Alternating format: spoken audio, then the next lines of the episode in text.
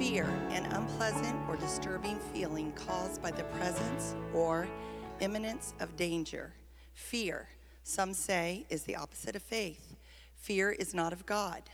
In his letter to Timothy, Paul writes, For God has not given us a spirit of fear and timidity, but of power, love, and self discipline. As we enter the Advent season, we are reminded that the fears we face are not new. Three times we are encouraged in the account of Jesus' birth to fear not. Mary, the mother of Jesus, was betrothed to be married. She had dreamt of children, had hoped for a family. Yet God interrupted her plans.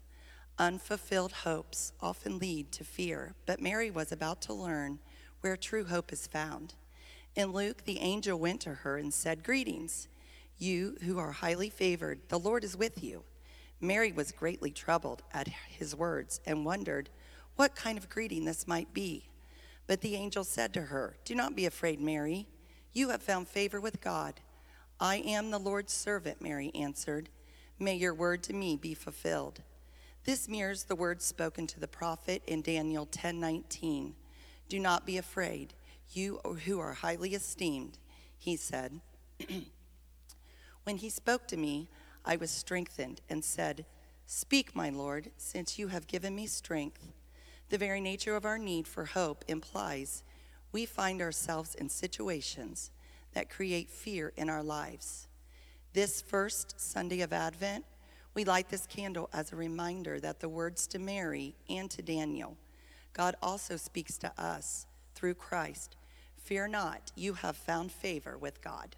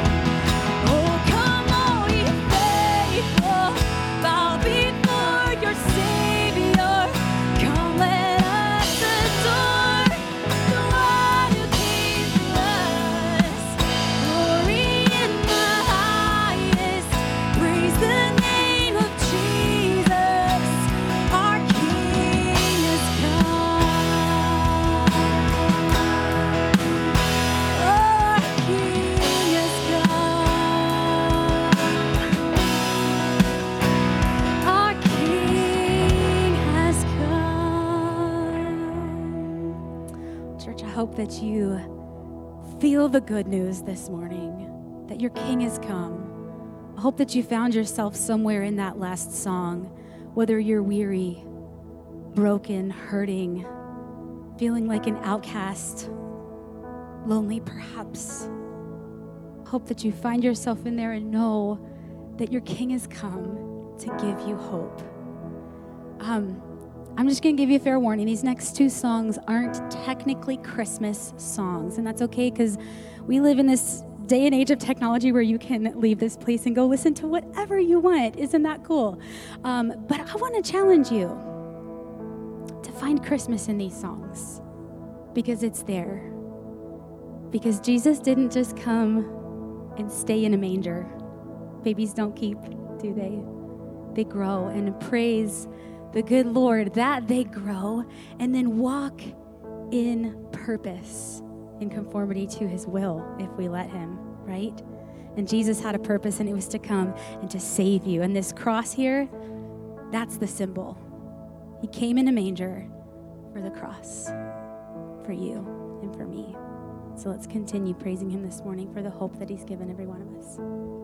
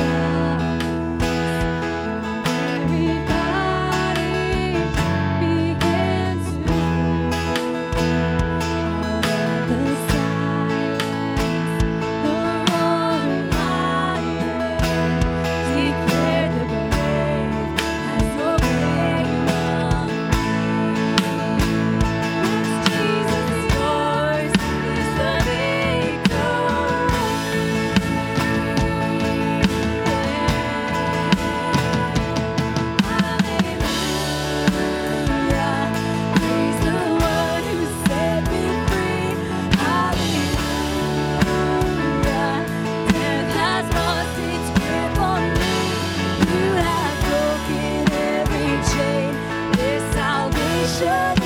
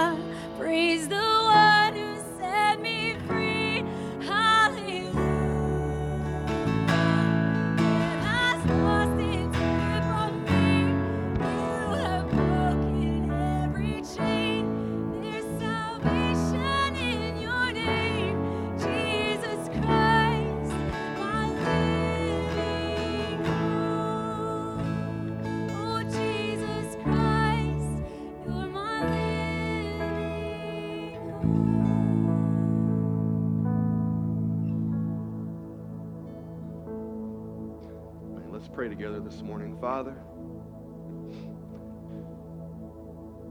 the season, Lord, that we find ourselves in is a great time for us to be reminded how much you love us, of this plan and purpose, Lord, that you've put in place for us.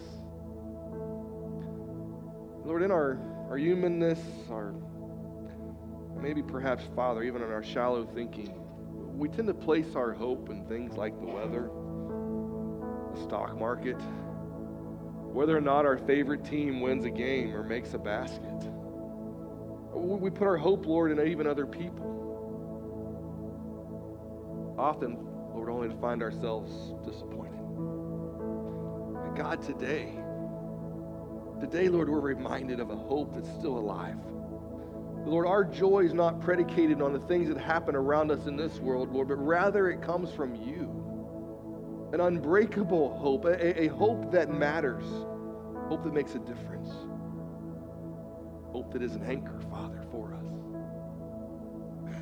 The words you spoke to Mary so many long, years ago, Lord, you speak to us this morning. Fear not. We don't have to be afraid. We, we heard from the words of the prophet that, that Emmanuel will come, that, that God will be with us, Lord, and, and that, that this, this is going to change everything. Lord, you are still with us. What do we need to be afraid? Of what else could we possibly place our hope in that would matter and make a difference? Father, I pray for those today that are carrying fears with them. And may they be reminded during this Advent season, this time of preparation. Uh, the preparation is not about gifts or decorations. It's not about parties. It's not about cards that we send in the mail. This time of preparation is to put ourselves in a place where we're ready to celebrate that which you've given. Help us not to miss it. To be overwhelmed by the fears of our culture and our world recognize that you're right beside us. In you, God, may we place our hope. In you, Father, there, there, there's hope for those that are sick, those that are affirmed, those who need a healing touch. There's hope, Father, for those that are grieving and feel alone. That there's hope, Father, that find themselves in the midst of broken relationships that need reconciliation. There's hope, Lord, when we find ourselves in, in financial need. Lord, there is hope to be found in you. Lord, turn our eyes back to the one whom our joy comes. May we not miss it. May we not miss what it was you were doing in Mary's life that night and what it is you desire to do in our lives today. Father, we thank you. May we not lose sight of you. May you draw us close. Remind us, God, that you are still with us.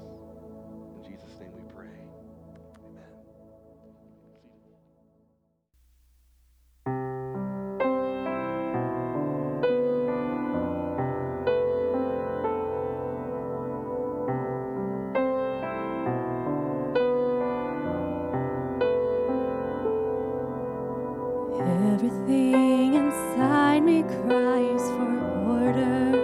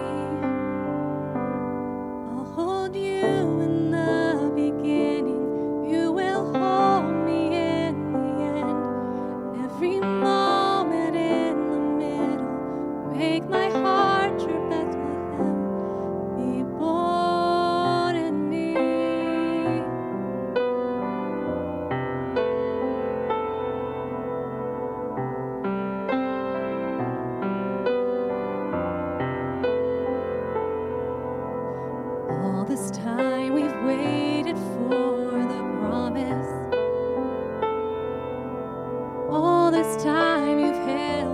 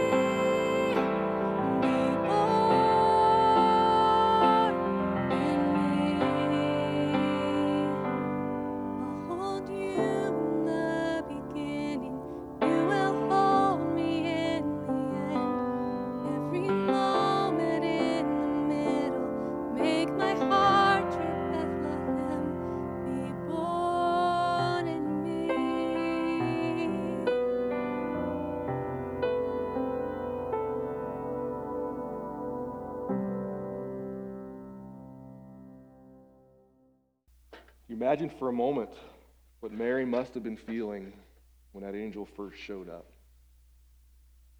Respond the way that she did really reveals a level of maturity that surpassed her years. And perhaps that's why, when God looked upon her, he saw someone that he favored. Favor is a powerful word we'll talk about today and probably all throughout this season. But favor comes out of in Mary's life in this moment uh, as a result of having to face or confront fear. She's commanded to fear not. The angels first burst onto the scene in Luke and in Matthew, we know in Scripture from past behavior that God is up to something big. But fear itself is an unpleasant thing. It's, it's often a strong emotion that's caused by or anticipating or becoming aware of imminent danger. Something negative, something bad, something overwhelming is about to happen. And in us, this response that's generated, this, this unknown, we define as being afraid or being fearful. Now, as a child, we can kind of look back at our, some of our kids, or even as when we were kids, and, and laugh at some of the fears that perhaps we had. We wanted the closet door left open because you don't know what was hiding inside, or you wanted mom and dad to look under the bed. Or, or, or perhaps as you grown older, you were uh, afraid of spiders. We're afraid of the dark. We're afraid of heights. I don't mind heights so much. It's the falling part that I'm afraid of. But, but fear are, are things that are taught. Uh, we, we are taught to be afraid of certain things. It's not something that we're inherently afraid of. We have to learn fear. So, of all the things we pass on to our children, fear is perhaps one of the negative things. Now, there's certainly things we want them to stay away from for their own safety and benefit. Those are healthy fears. Fears can protect us in, in the right environment. They, they, they not um, in a positive way, but they help us avoid something negative. But there's also some funny fears that are out there. Perhaps if you have some of these, I certainly do apologize ahead of time. I'm not trying to make light of your fears, but I thought these fears were interesting. Things that you may not recognize that people are fearful of. Syngenesiphobia, perhaps you are syngenesophobic, then you have a fear of relatives. And every year when that family reunion comes up, you just start to quiver and quake and try to find something else to do because you don't want to be with certain family members. Maybe there's a good reason for that. But if you're syngenistophobic, you don't like to go to those family reunions. Perhaps you're arachibutophobic. Arachibutophobic simply means you're afraid of peanut butter getting stuck to the roof of your mouth. I can understand that. It's really hard to talk when people are stuck on the roof of your mouth. Peanut butter. Of all things to be afraid of, peanut butter. Or pentherophobia. Now, this could be one, I might be stepping on some toes here this morning. If you're pentherophobic, then you're afraid of your mother in law. And perhaps for good reason. I don't know. I love my mother in law. Uh, she's the best, and, and I don't say that just because she says I'm her favorite son in law. She does say that because I'm the only son in law, but, but, uh, we just put that aside. But maybe you're pentherophobic. Um, and this one, I think, um, really would, would speak to some really deep rooted issues. If you're anatodi- oh boy, anatodiaphobic, you're just afraid of what that duck is thinking when he stares at you. You don't like to be looked at by ducks. I'm not sure where they come up with some of these things. We, we, we have this tendency, don't we, in our lives to become afraid of the, of the strangest things. Fear. Funny when we're kids, perhaps look back upon them, but now that we're grown up, adults, perhaps teenagers, our fears begin to change. They start to look a little different. They dress up differently. We have fears of the economy. We have fears perhaps of, of our jobs or losing our jobs or of high interest rates or never owning a home. Perhaps you have a fear of relationships or not having, finding the right one. Or you're worried about your health or the health of a loved one. Where we're worried about different things, and in that worry, we create opportunity for fear to just come flooding in. And right now, you're thinking about those things in your life that you are afraid of. What Satan does, he reminds us of those inadequacies, of those, those gaps those spots in our lives where we haven't fully surrendered, where we don't fully trust, where fear takes root. Perhaps you're worried about, if you're a parent or a grandparent, the decision that your children or your grandchildren are making. Don't you find it funny? We always tell our kids, we just learn from our mistakes. Learn from our experiences. The problem is we didn't learn from our moms and dads' mistakes. The, the thing about mistakes is we have to go through them individually for them to really take root. But we worry about what's going to happen when our children are left to make their own decisions.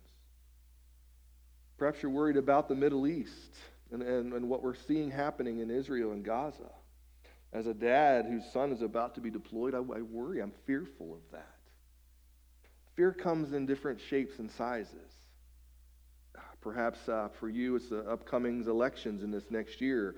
Uh, for, for me, it, it's, it's, it's that Arnold Schwarzenegger is, doing what he said he would do in the, in the movie, and he's coming back. And, and AI is starting to have this resurgence in our world. Machines are going to take over. You're not even going to need a pastor before too long. AI can do all the preaching for you. Not really. I think the Spirit's pretty involved in that. It's something machine can never tap into. But fears. It looks so different, yet we all have them. It's a very powerful thing. And some would say that fear is the opposite of faith. That, that was a mantra, a line that you may have heard during uh, COVID that we went through just a few years ago. And I felt at times it was misused. While there is some truth to it, it, it we can also use it in a negative way to provide fear on the other. Well, you're just not being faithful enough if you're letting giving into your fears there's this balance between wisdom and fear and, and acting in, in a way that's wise and acting in a way that's fearful. And we're not going to get all of that this morning. But faith is a part of the conversation. Because fear is in itself a form of faith. Putting faith in the worst case scenario. Putting faith in something else that you hope will happen instead of trusting God and relying upon what He has ordained and what He will bring about. Fear is not of God. Fear creeps in in the absence of God. We read in Isaiah chapter 41, verse 10, this, this verse, if you will, that we're going to focus on during the Advent season, where, where, where God tells the prophet to, to, to do not fear. I am with you. Do not be dismayed. I am your God. I will strengthen you and help you. I'll uphold you with my righteous hand. And if you keep reading in the book of Isaiah in chapter 41, we see this happen over and over and over again. God is telling the prophet, Don't be afraid. Look what I've done for you. Look what I'm going to continue to do for you.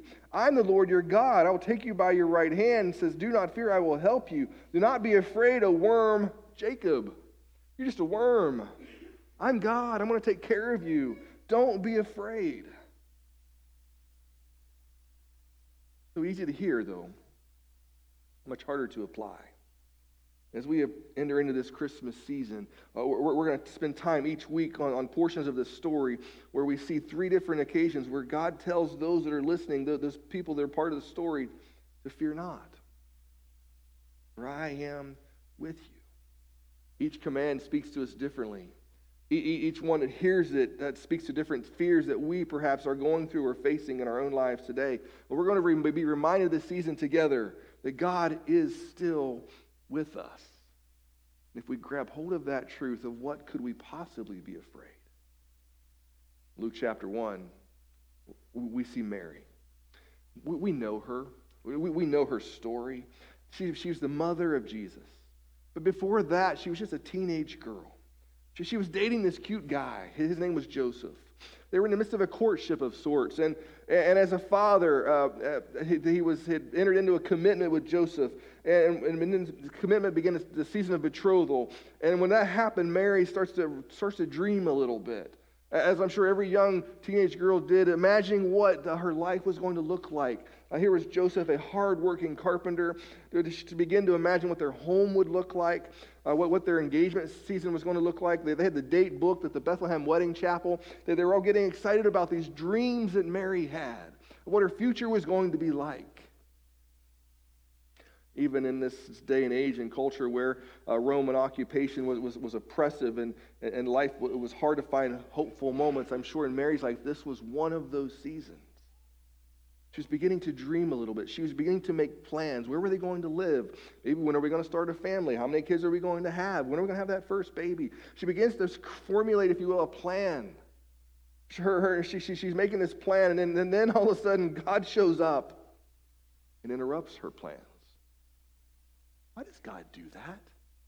Doesn't He know that we, we've got things all figured out? we, we, can come up with these great plans on our own, and we, we kind of know what it is that we want. When he shows up and interrupts our plans, he interrupts Mary's plans. He interrupts our plans even yet today. And perhaps we find ourselves asking why. And the why is simple God's purpose is often very different from our plans. God has a purpose for our lives, not just a plan for our lives. His ways are higher than ours. In Luke chapter 1, verse 26, we begin to see God reveal his purpose for Mary's life.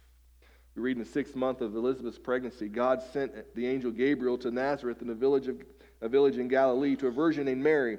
She was engaged to be married to a man named Joseph, a descendant of King David. Gabriel appeared to her and said, Greetings, favored woman. The Lord is with you. Confused and disturbed, Mary tried to think what the angel could possibly mean. The New Living Translation, I, I chose that this morning because I like the phrase that we see when Mary hears this proclamation from the angel, she's confused and disturbed, as I think each one of us would be. Confused. Wait a minute, why me? What are you going to ask me to do? What could you possibly expect from me? I'm just a girl. I'm just an, I live in Bethlehem. I'm engaged to a, a, carpenter. What, what are you talking about? But she wasn't just confused. Scripture tells us she was disturbed. And the word that, Luke chooses to describe what Mary's feeling is, is a Greek word, diatarasso. Diatarasso means to agitate greatly, to trouble, or to disturb wholly. She is from the inside out just, just messed up at what she's just now heard. She's just quaking. She's just twisted. All none of this makes sense. It's been shaken up, and now she just can't find any sense of peace. She's really bothered by this. And then we tend to read through scriptures if she hears this proclamation from the angel and is instantly is like, oh, okay, I'll do that, God. Sign me up. But the reality is we see the emotion in the words that Luke uses. And, and this proclamation of the good news, which we know it as now, was not good news in that moment to Mary. She wasn't just confused. She was like, Not like this, God. Don't mess with my plans. It bothered her from the inside out. And perhaps right now you're thinking about the ways that God has shown up in your life, and, it, and, at first you found it bothersome. And maybe the whole idea of faith is one that bothers you. The, the, the, first, this idea of surrender should bother us because it's, it's God interrupting, God stepping into to our selfishness or the way that we've chosen to live life and says, I've got a different way for you. We may not like that because we, in that we're thinking of all the things we're going to lose, all the things we might have to give up, instead of recognizing what it is that God's offering. Interrupts our plans to introduce a purpose. And too often we miss it because we're so married to our plans that we miss out on what God has for us. We all can relate to God's interruptions. There's, there's countless stories in this place this morning when God's interrupted us. What we call as disturbing interruptions, God calls divine invitations. How many times has God invited you to something different? And you've just said, Oh, Lord, I'm not so sure. Or you've been disturbed by what He's inviting you to. Or you've looked at the invitation and said, But that's not what I had planned. And we try to find this way to walk both sides of the story. We love the idea that God invites us to something, we also like our plans. We try to live life on both sides, and it just doesn't work that way. We learned that through Mary.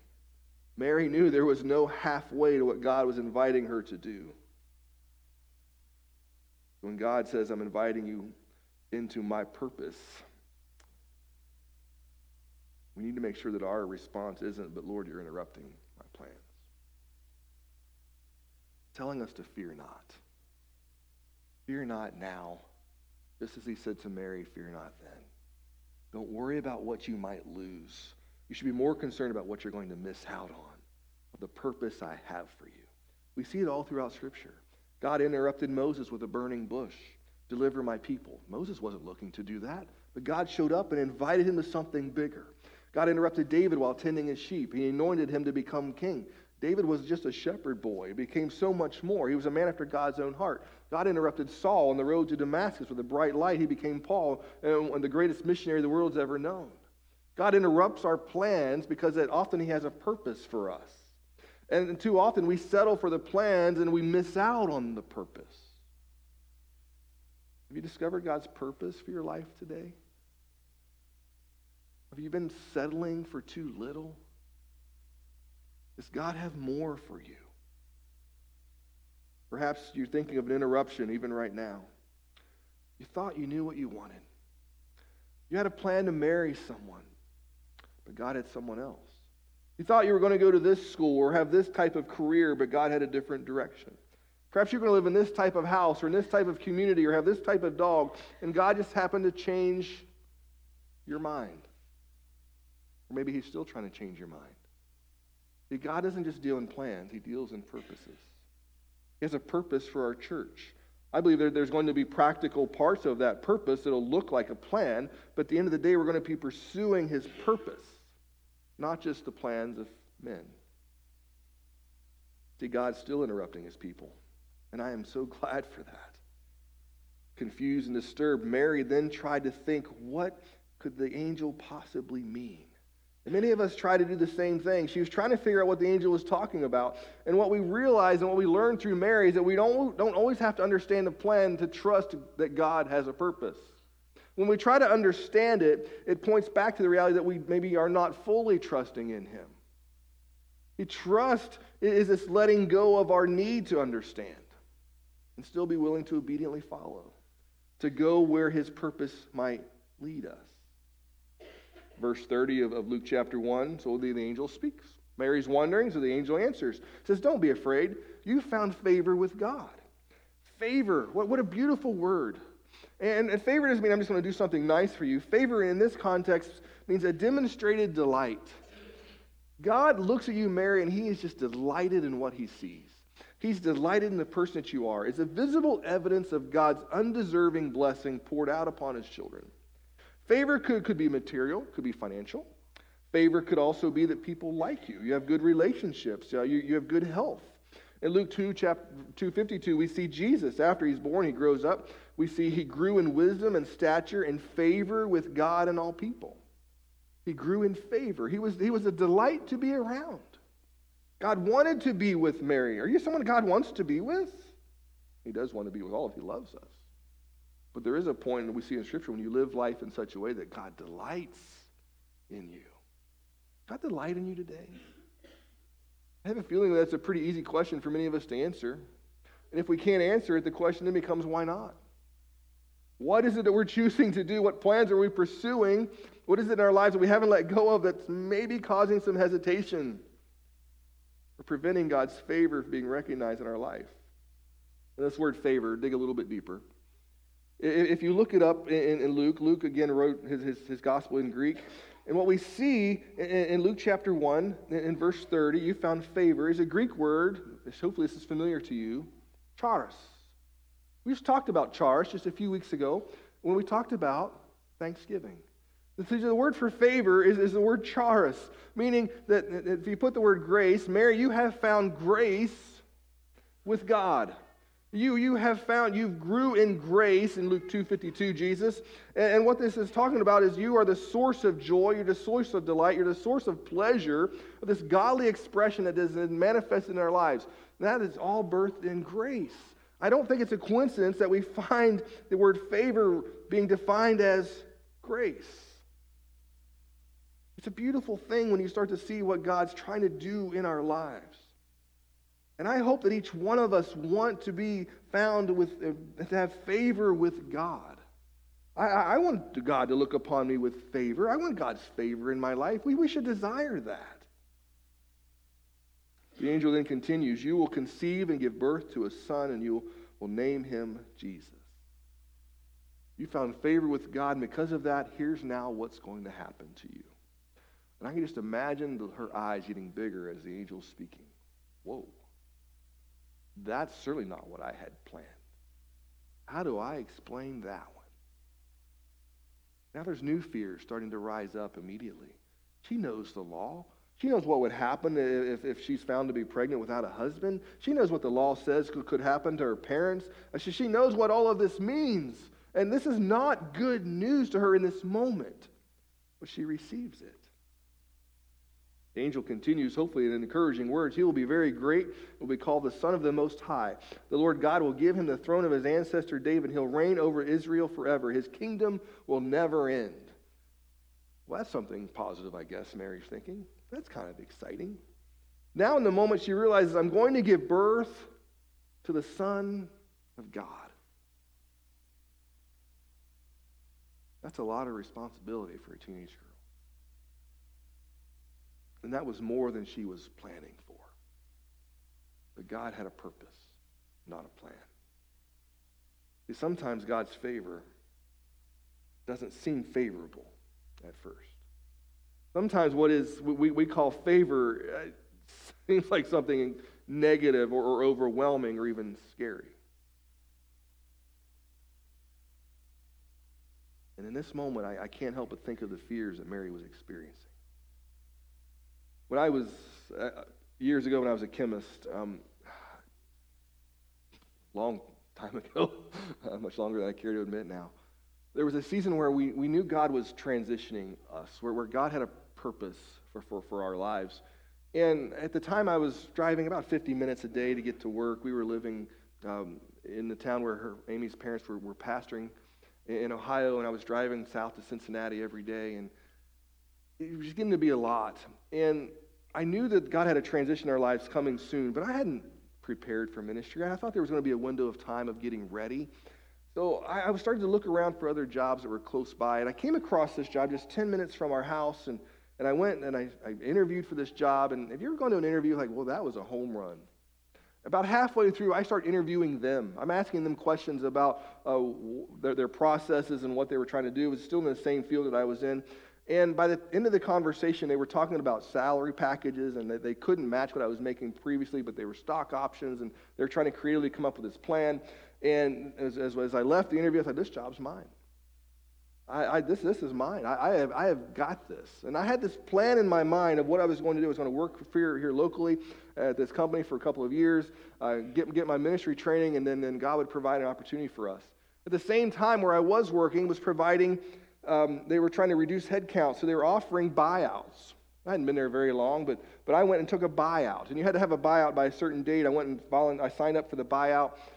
And so essentially, I got paid to leave. I was going to leave anyway eventually, but not, wasn't quite ready then because I knew I was going to get this other job. So I took my buyout and I waited for a phone call that never came. I mean, Lord, I, I have this plan. I was, I was going to work this out. And I, I, was left thinking, Lord, what are you up to? What's, what's going on? I, I thought this is what you had for us. And, and it, it wasn't making sense, and it, was, it was really un, unsettling in a lot of ways. And then, and then one day I, I got a phone call from a pastor uh, a little bit um, west of where we were at, about 45 minutes the other direction, and he wanted to sit down and talk. And we had lunch one day, and that led to another conversation, led to a, board interview, and led an invitation to, to join him on staff at a, at a church outside in, or a suburb of Dayton. And here's the beautiful part of the story. That wasn't, wasn't what I planned, but it, because of, uh, of the timing of the other idea that I thought I had, and signing up to take the buyout when I did, when the time came to go say yes to this other church that offered me now a new position, I was able to go and they were paying me to go to another church that I would have missed out on had I waited for the church to call. See, God in His goodness paid me $10,000 to go to leave a company and to go work at a church. Isn't He great? And then, not only that, because I took the buyout, the, the company gave me $5,000 for continuing education. They paid for my first two years of ministry schooling. It was awesome. God had a purpose in mind, and I just had plans. And sometimes He interrupts us and does things differently than maybe we think that He should or what's best. And while it can be confusing, we have to surrender ourselves because in God's favor often doesn't seem favorable at first. And in that season of waiting, it's very uncomfortable. We become very uncertain of what He's up to. The angel says to Mary, You're going to have a baby. Mary asks in verse 34 about how can this happen? I'm a virgin. I, am I'm young, but I know how this stuff works. It's not just impossible, it's absurd. This, this, isn't, this has never happened before. I know I'm young and naive, but this, this isn't how it works. And we see in verse 35 the angel answered, The Holy Spirit will come on you. The power of the Most High will overshadow you. So the Holy One to be born will be called the Son of God. No word from God will ever fail. The angel continues in verse 37. You're going to give birth to the Son of God. The Holy Spirit's going to do the work. You're just going to be this vessel. And, God's got a purpose for your life, Mary. Whatever might be weighing on you this morning, whatever dreams that you're afraid may not come true, or whatever plans that you have that you don't think are going to see themselves through and become reality, whatever nightmares uh, that you might be having that you're afraid will come true, whatever plans you've made that God might be interrupting, whatever calling He might be placing in your life today, it doesn't have to be a ministry calling. God calls us to different things. What plans God may be asking you to give up in order to become part of this purpose, we need to be willing to put those on the table. Say, Lord, I'm not going to be afraid. I'm going to surrender my plans for your purpose. What invitation are we ignoring because it's interrupting something significant in our lives. Perhaps God's put a burden on your heart he wants you to respond to in our community, in your neighborhood, in your workplace. Maybe God's wanting you to start a ministry, to change careers, to go back to college, to reach out to someone who's hurting, or to help to restore a relationship that's broken. What is it God's wanting you to do? What purpose does He have for you beyond your plan? We've got to look beyond ourselves, beyond what what, what we've put on paper, what we've put into motion, to recognize that God has something bigger for us. For each one of us. Perhaps that might mean getting out of a relationship that you're in that's not honoring God. That might mean swallowing our pride and mending a relationship that's broken with a loved one, with a friend, with a coworker. That might mean giving up our right to be right in order to fulfill God's purpose. Maybe we choose to believe in God's healing. Maybe God's calling you to witness to a friend who needs to know who Jesus is. What is the purpose He has for you? Are we willing, as, as Dwayne Mills reminded us several months ago, to put our yes on the table before God even asks the question? Surrender our plans for His purpose. An angel tells a teenage girl to fear not. You have found favor with God. You're going to give birth to the Savior of the world. And Mary responds ultimately After dealing with her confusion and being disturbed, she responds, as we all should, verse 38 I am the Lord's servant. May your word to me be fulfilled. I'm the Lord's servant. I, I, I am, I am servant to him. I, am in servitude. I am surrendered. I, I am just letting go of my plans, my dreams, my hopes. I'm putting them fully in your hands, God. May your word to me be fulfilled. And in her response, we see that Mary, this teenage girl, realizes two things. Obedience is our responsibility, but the outcome is God's responsibility. We obey, we leave the outcome up to Him. We see a parallel to this in the Old Testament. Daniel chapter 10, verse 19. And Daniel's been praying for three weeks that God would meet a need, and he's wondering why God is delaying or tearing in his answer. And finally, God shows up and says to Daniel, Do not be afraid, you who are highly esteemed. Peace, be strong now, be strong. And we read in Daniel, when he spoke to me, I was strengthened. It said, Speak, my Lord, since you've given me strength. Speak. See, to Daniel, he's waiting on God to fulfill his purpose. Mary had her plans interrupted. To both, the message was the same do not be afraid. You who are favored, you who are esteemed. The word esteemed in the Hebrew means hamad. Hamad means to desire or to delight. Or in this context, to Daniel means precious. The message to God's, to the one that God favors, to the one God esteems is the same. You don't need to be afraid. I'm with you. I'm right here, and I've got a purpose that I'm working out through you. See, the difference for us is that the good news from Mary is still good news for us. We don't need to fear because God is with us. We don't need, need to be dismayed because He is still our God. He will strengthen us, He will help us, He will uphold us with His mighty, righteous hand.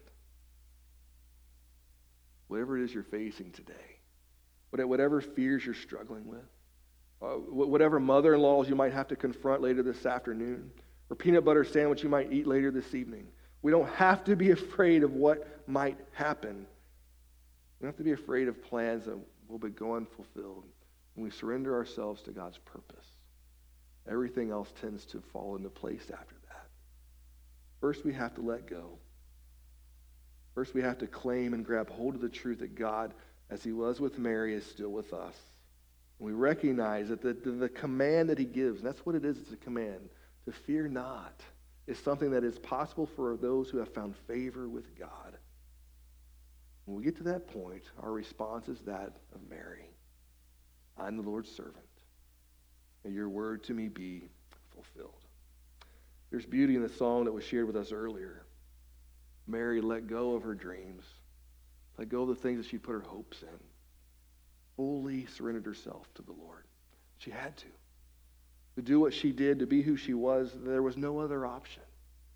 But God knew that before he went to her.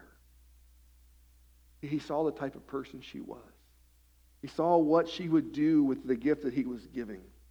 And I think when God comes to us, we need to recognize that he's already seen in us something that he sees a value and, and that's important. When he offers us a purpose, because he sees something in us that we may not yet see ourselves. But we find comfort in our plans. We find safety in our plans. We, we find hope in our plans. But this Advent season, God invites us to look beyond the plans and grab hold of his purpose and recognize that he sees something in us. The next time God shows up, says, Greetings, you who are highly favored, you who are esteemed. And our ears perk up a little bit. We get a little bit excited about what God might be introducing us or inviting us into. Not be afraid. To surrender and to give fully to Him. I don't know what you're afraid of today, but we don't have to. His words to Mary are his words to us. Fear not. I am with you. Let me pray for you this morning. Father, thank you. That the good news for Mary was is still good news for us. Thank you, God, that we don't have to be afraid. I watch the news, Lord. I, I see what's going on around us. I see the things that we tend to place our hope in, how, how easily, Lord, they're disrupted. How easily, Lord, they're toppled. Be it the real estate market, be it the stock market, be, be it the idea of, of being a, a world away from war, from fighting. Even in our context, Lord, of, of being in a, a, community, Lord, that's kind of a, away from, from the, the, these hotbeds of, of, of protests and, and upheaval we see even in our country, even right now. We seem sheltered in a lot of ways. And because of the distance, we, we might not feel the, the pressure or the fears that others uh, we see on television so readily face all the time. But Lord, we have fears nonetheless. I pray this morning, Lord, we hear you as Mary did. Through the words of Gabriel, that we would fear not. I pray this morning, Lord, if, we, if we're not living a life that you would look upon with delight, favor, that you, your Holy Spirit would convict us of that and we would be willing to answer why not. I pray, Father, this morning, if, if we're living life for our plans and have not yet even thought about the idea of your purpose, that we might listen a little bit more intently what you have for us. That whole idea of even letting go of the things we find comfort in is disturbing. But Lord, doesn't that ultimately speak to where we've put our faith? Doesn't that ultimately, God, reveal where it is and who it is and whom we trust? I pray, Father, that our trust would be in you. Lord, that our faith would not be defined by fear. Lord, we would obey, obey this command when you tell us to fear not. God, when you're with us, of what do we need to be afraid of? What could possibly, God, turn our eyes from you? Lord, this season, we see the decorations, the trees, the lights. We plan for the parties and the festivities. Lord, I pray that all of it, while it wouldn't be a distraction, Lord, but would be a reminder that we don't need to be afraid. That God is with us. In you, Lord, we find and we place our hope. Father, we just thank you for the reality and the truth that you are still right here, ready to receive those who would just be willing to become your servants. Father, it's in Jesus' name we pray. We thank you, Lord. Go with us, Father, I pray. We leave our fears behind. In Jesus' name, amen. God bless you. Leave your fears here. God's still in control. He's still with you. Have a great afternoon.